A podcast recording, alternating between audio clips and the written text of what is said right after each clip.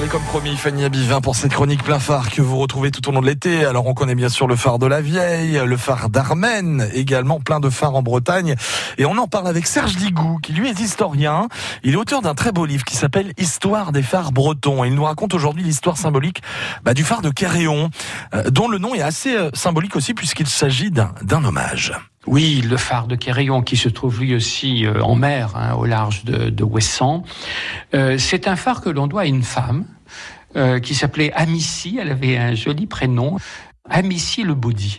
Cette femme était très riche et donc elle a fait don à l'État français d'une somme colossale au début du XXe siècle, la somme de 585 000 francs, c'était énorme à l'époque, pour construire un phare dans une zone particulièrement dangereuse des côtes de France. Elle n'y a mis qu'une condition, c'est que le phare porte le nom de son grand-oncle, qui s'appelait Charles le Dalle de Quéréon.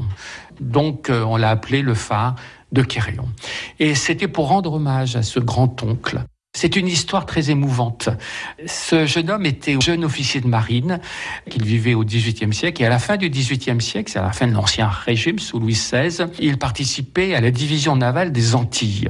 Et le commandant de la division navale des Antilles, au début de la Révolution, euh, qui s'appelait Charles Mascarène de la Rivière, a refusé de reconnaître le gouvernement révolutionnaire de Paris pour rester fidèle au roi de France. Et donc il a été condamné à mort aussitôt par contumace. Hein. Alors lui, il est, il est allé s'exiler à, à, Londres, mais le jeune Charles de Quéréon est revenu en France, s'est désolidarisé de son commandant disant que si le commandant ne reconnaît pas la République, moi je la reconnais. Il arrive à Brest et là, aussitôt, il est emprisonné, malgré le fait qu'il dit, ben voilà, je ne suis pas d'accord avec mon commandant, je reviens. Il est emprisonné, il est traduit devant le tribunal révolutionnaire de Brest et il est exécuté dès le lendemain. C'est la première victime du tribunal révolutionnaire de Brest. Donc il est exécuté en, en 1794, le 9 février 1794.